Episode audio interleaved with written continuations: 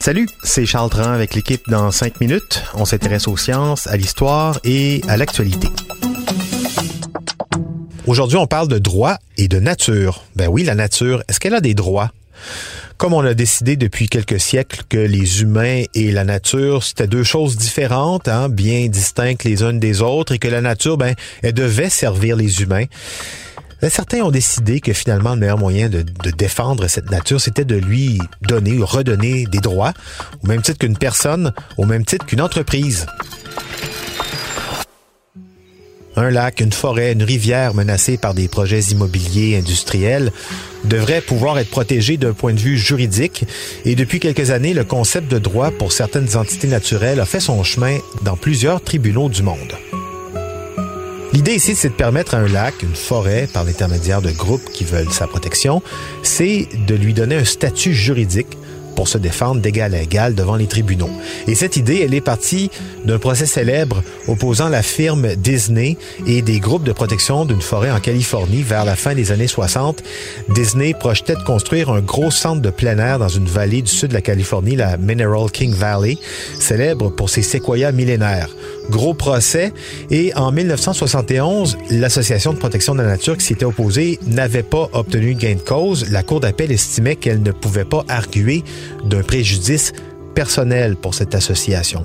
Alors un professeur de droit, Christopher Stone, a proposé à l'époque que les arbres puissent agir en justice pour leur propre compte, ce qui a modifié finalement le jugement en faveur pas de l'association, mais des arbres.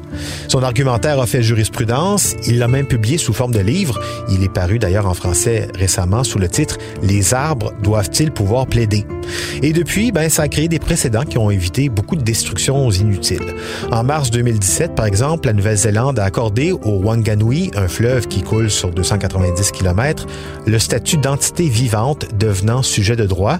De la même manière qu'un adulte parle au nom d'un enfant devant le juge, le fleuve et ses intérêts peuvent désormais être représentés par deux personnes là-bas, un membre de la tribu des Maoris et un autre du gouvernement néo-zélandais. Autre cas, même période, donc 2017, deux fleuves sacrés du nord de l'Inde, le Gange et la Yamuna, ont été reconnus comme des entités vivantes ayant le statut de personne morale.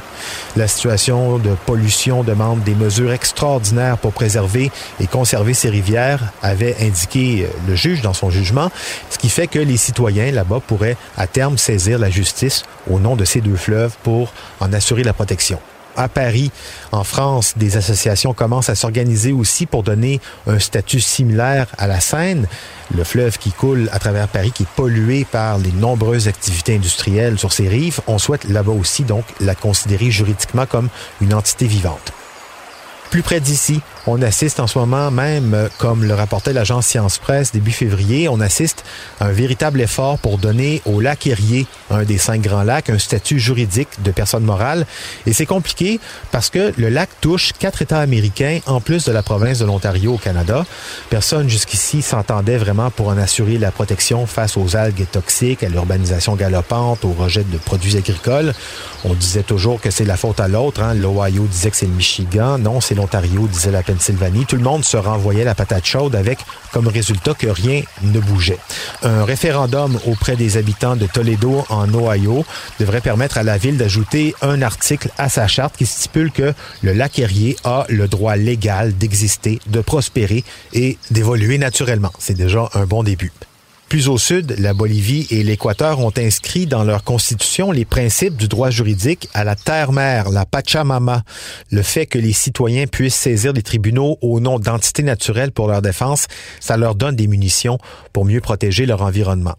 Et ça donne aussi à des entités naturelles les mêmes droits qu'une personne ou qu'une corporation, c'est un peu la moindre des choses.